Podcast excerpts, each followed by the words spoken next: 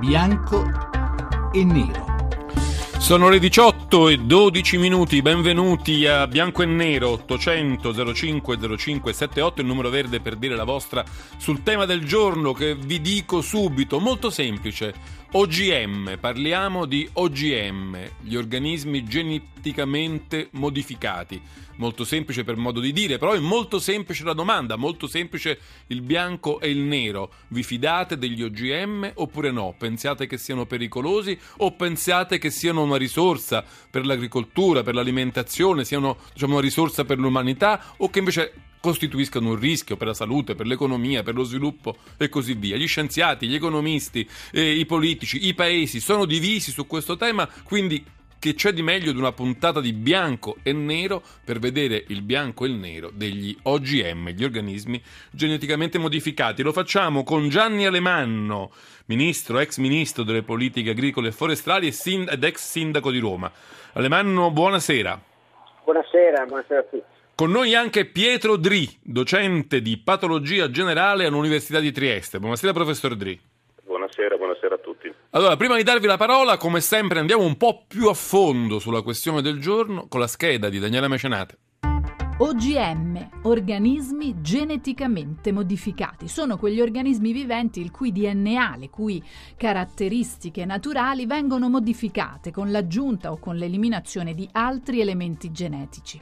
Ad esempio i pesci d'acquario resi fosforescenti dall'introduzione del DNA della medusa, il riso arricchito di vitamina A, il pomodoro che si conserva molto più a lungo, il mais che respinge i parassiti. Mostruosità o grande progresso scientifico? Su questo si interrogano scienziati ed esperti, dall'attivista indiana anti-OGM Vandana Shiva, consulente dell'Expo di Milano, all'oncologo Umberto Veronesi, che li considera utilissimi per la salute dell'uomo e per combattere la fame nel mondo.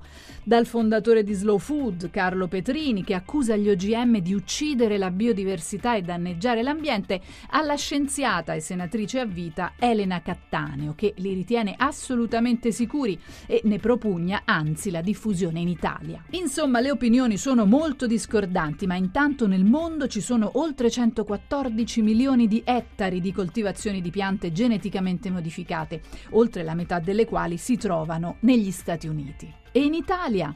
Nel nostro paese la legge vieta la coltivazione di piante OGM, ma non la loro importazione, col risultato che un'altissima percentuale di mangimi per gli animali di cui ci nutriamo sono importati dall'estero e potrebbero essere geneticamente modificati.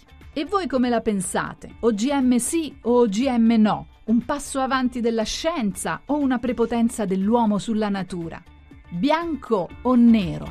18 e 15 minuti, bianco o nero, qui al bianco e nero oggi si parla di OGM 800 05 0578 alla fine della discussione per dire la vostra. Io comincerei con l'ex ministro dell'agricoltura Gianni Alemanno che sugli OGM ha le idee molto chiare fin appunto da quando era ministro. Non bisogna, eh, non bisogna coltivarli in Italia. Così è perché? Ma per tanti motivi diversi. Eh, innanzitutto perché che chi se ne dica gli OGM in agricoltura hanno esiti eh, dubbi e soprattutto non è chiara il loro rapporto con l'ambiente, la contaminazione ambientale e l'influenza sulla biodiversità. Ma al di là di questo è un argomento più scientifico, ci sono due argomenti molto pratici, sono di carattere economico e di carattere eh, concreto. Noi siamo il paese delle coltivazioni tradizionali, siamo il paese dell'eccellenza enogastronomica, a noi gli OGM non convengono, noi non siamo una, un luogo di coltivazione di massa e di mais intensivo, siamo quelli che rappresentano la tradizione eh, agroalimentare di tutto il mondo. E quindi cosa ci servono questi? Gli, OGM servono semplicemente in qualche modo a sporcare questa immagine, questa realtà, quindi anche dal punto di vista economico non ci servono a nulla. Infine l'ultima argomentazione che va osservata è quella diciamo così, del, del, del ragionamento su quella che è l'attività quotidiana che noi abbiamo di fronte eh, oggi utilizzare gli OGM dentro un campo agricolo significa sostanzialmente fra, fra, dopo poco tempo trovare una contaminazione di OGM in tutti gli altri campi. Quindi pochi campi, anche pochi campi che utilizzano OGM divengono in qualche modo influenzano tutto l'ambiente circostante. Per questo motivo Carlin Pedrini, Slow Food, tutti i grandi, la tutti i grandi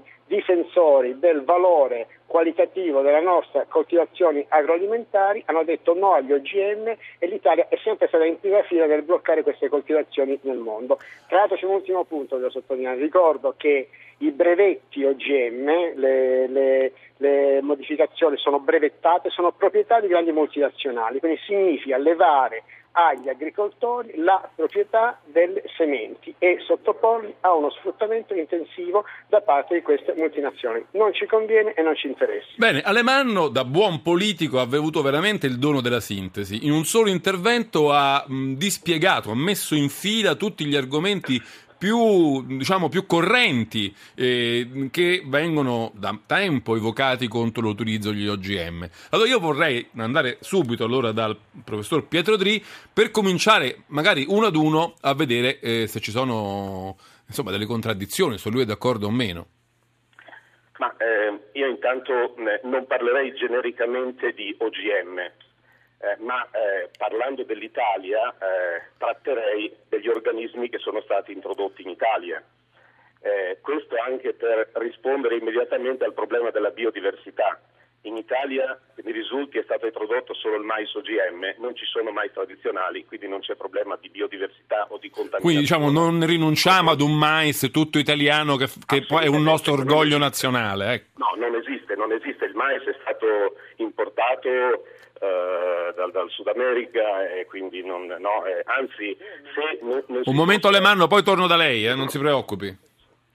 Se non si fossero applicate delle tecniche di ibridazione più o meno spontanea selezionando mutanti spontanei eh, da parte eh, di coloro che allevavano il mais in Sud America il teosinte, attualmente avremmo delle pannocchiette di mais della lunghezza di 5 cm con pochi grani duri addosso, quindi una sorta di eh, ingegneria genetica, eh, come dire, ruspante, eh, fatta così, eh, basata sull'esperienza, è sempre stata fatta dall'uomo. Ora Quindi lei dice che i nostri prodotti agricoli, agroalimentari, il nostro vanto nel mondo non è minacciato da alternative OGM? Sicuramente non il mais, non la soia, eh, che non sono prodotti tipici nostrani. E veniamo invece al punto, diciamo, eh, lo semplifico molto, perché poi comunque le preoccupazioni sulla salute sono sempre in primo piano ed esiste quello che viene chiamato un principio di precauzione. Ma anche in nome di questo principio di precauzione, le vorrei chiedere, professor Dri, dobbiamo avere qualche timore sui rischi eh, degli OGM che, di cui potremmo alimentarci? Ma io mh, parto dalla, mh, come mi è eh, di mentalità, dall'osservazione della realtà. Ora, gli OGM sono introdotti nel mondo da oltre vent'anni, è stato detto nell'introduzione alla sua trasmissione che ci sono 170, io ho qui il dato di 170 milioni di ettari che sono stati coltivati dal 1994.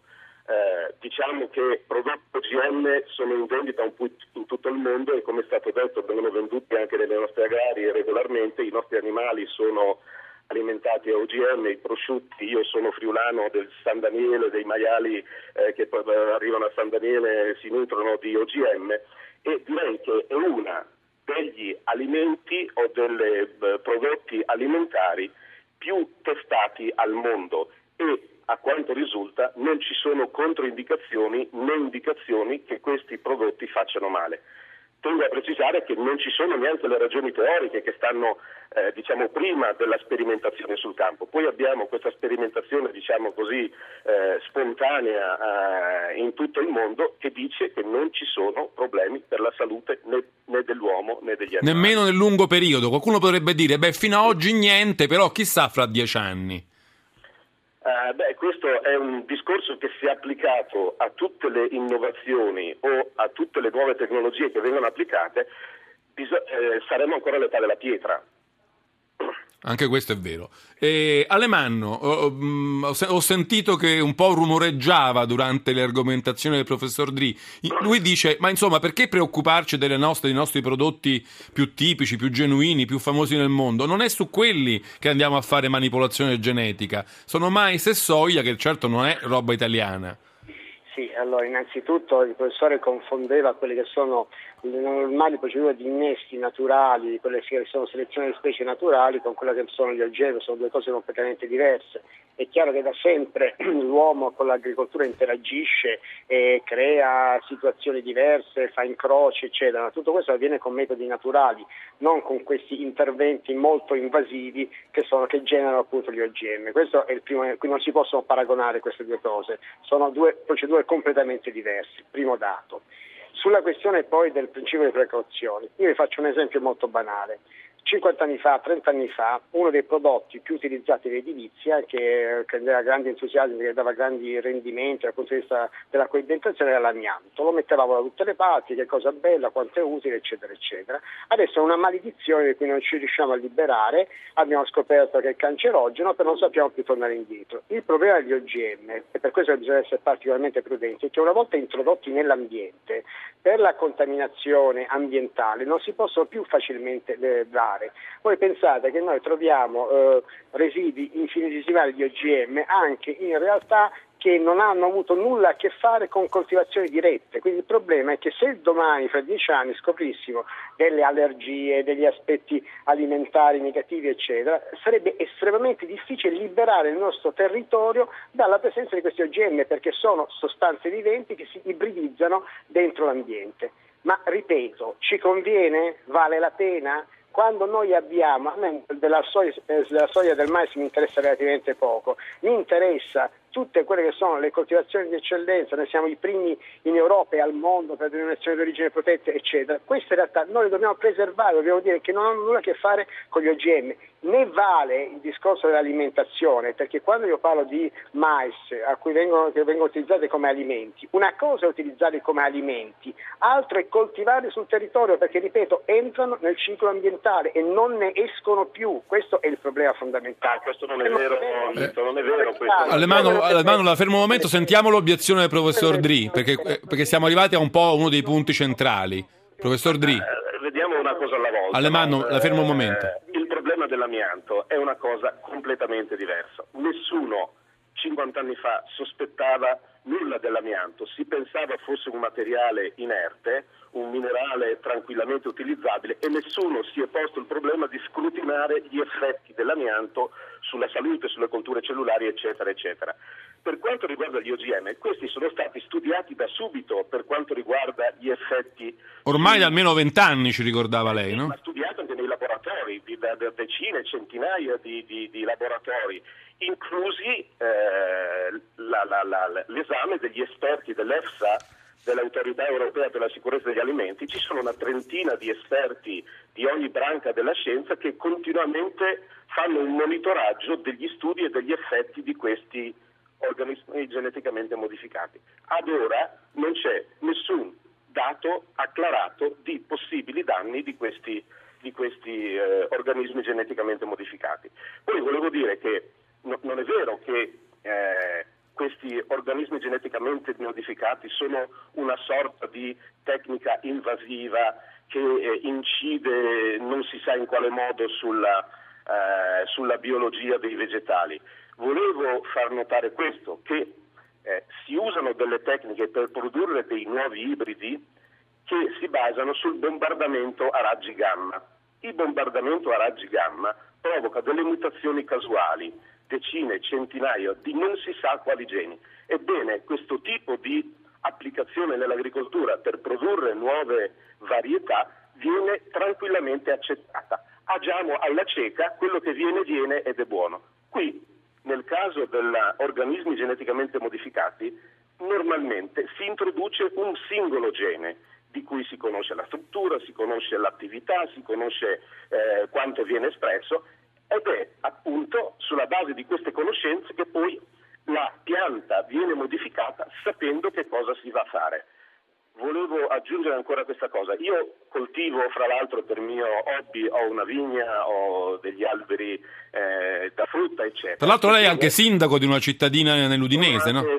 Sindaco di una cittadina del, del Friuli e sono anche consigliere provinciale, ma eh, non, no. Allora dicevo, io sono un piccolo coltivatore, diciamo, per eh, origini, mio padre era contadino fra l'altro, e io appunto devo irrorare questi frutteti, questi con pesticidi. Lo faccio pochissimo, però le, le giuro, raccolgo poche mele. Se io potessi, ho delle varietà come dire, delle vecchie varietà, se io potessi modificarli geneticamente, ci sarebbe un gene su non so quanti ha il melo che sarebbe modificato e che conferirebbe la resistenza di queste piante che resterebbero tradizionali ai parassiti. Eh, tengo a precisare, dico un'ultima cosa, che per quanto riguarda il mais, il mais ha un numero straordinario di geni, circa 32.000, va bene, più, più geni del, del, dell'essere umano, va bene, dell'uomo. Eh, se ne introduce uno la devo fermare però, professore, che stiamo, arri- stiamo arrivando eh, dritti all'appuntamento con eh, il GR1 e con le notizie dal traffico di Onda Verde. Vi ricordo che state seguendo Bianco e Nero con Gianni Alemanno e il professor Pietro Dri. Parliamo di OGM, poi direte la vostra all'800 05 05 78. Intanto le notizie del GR1 e poi ci ritroviamo all'appuntamento con Bianco e Nero.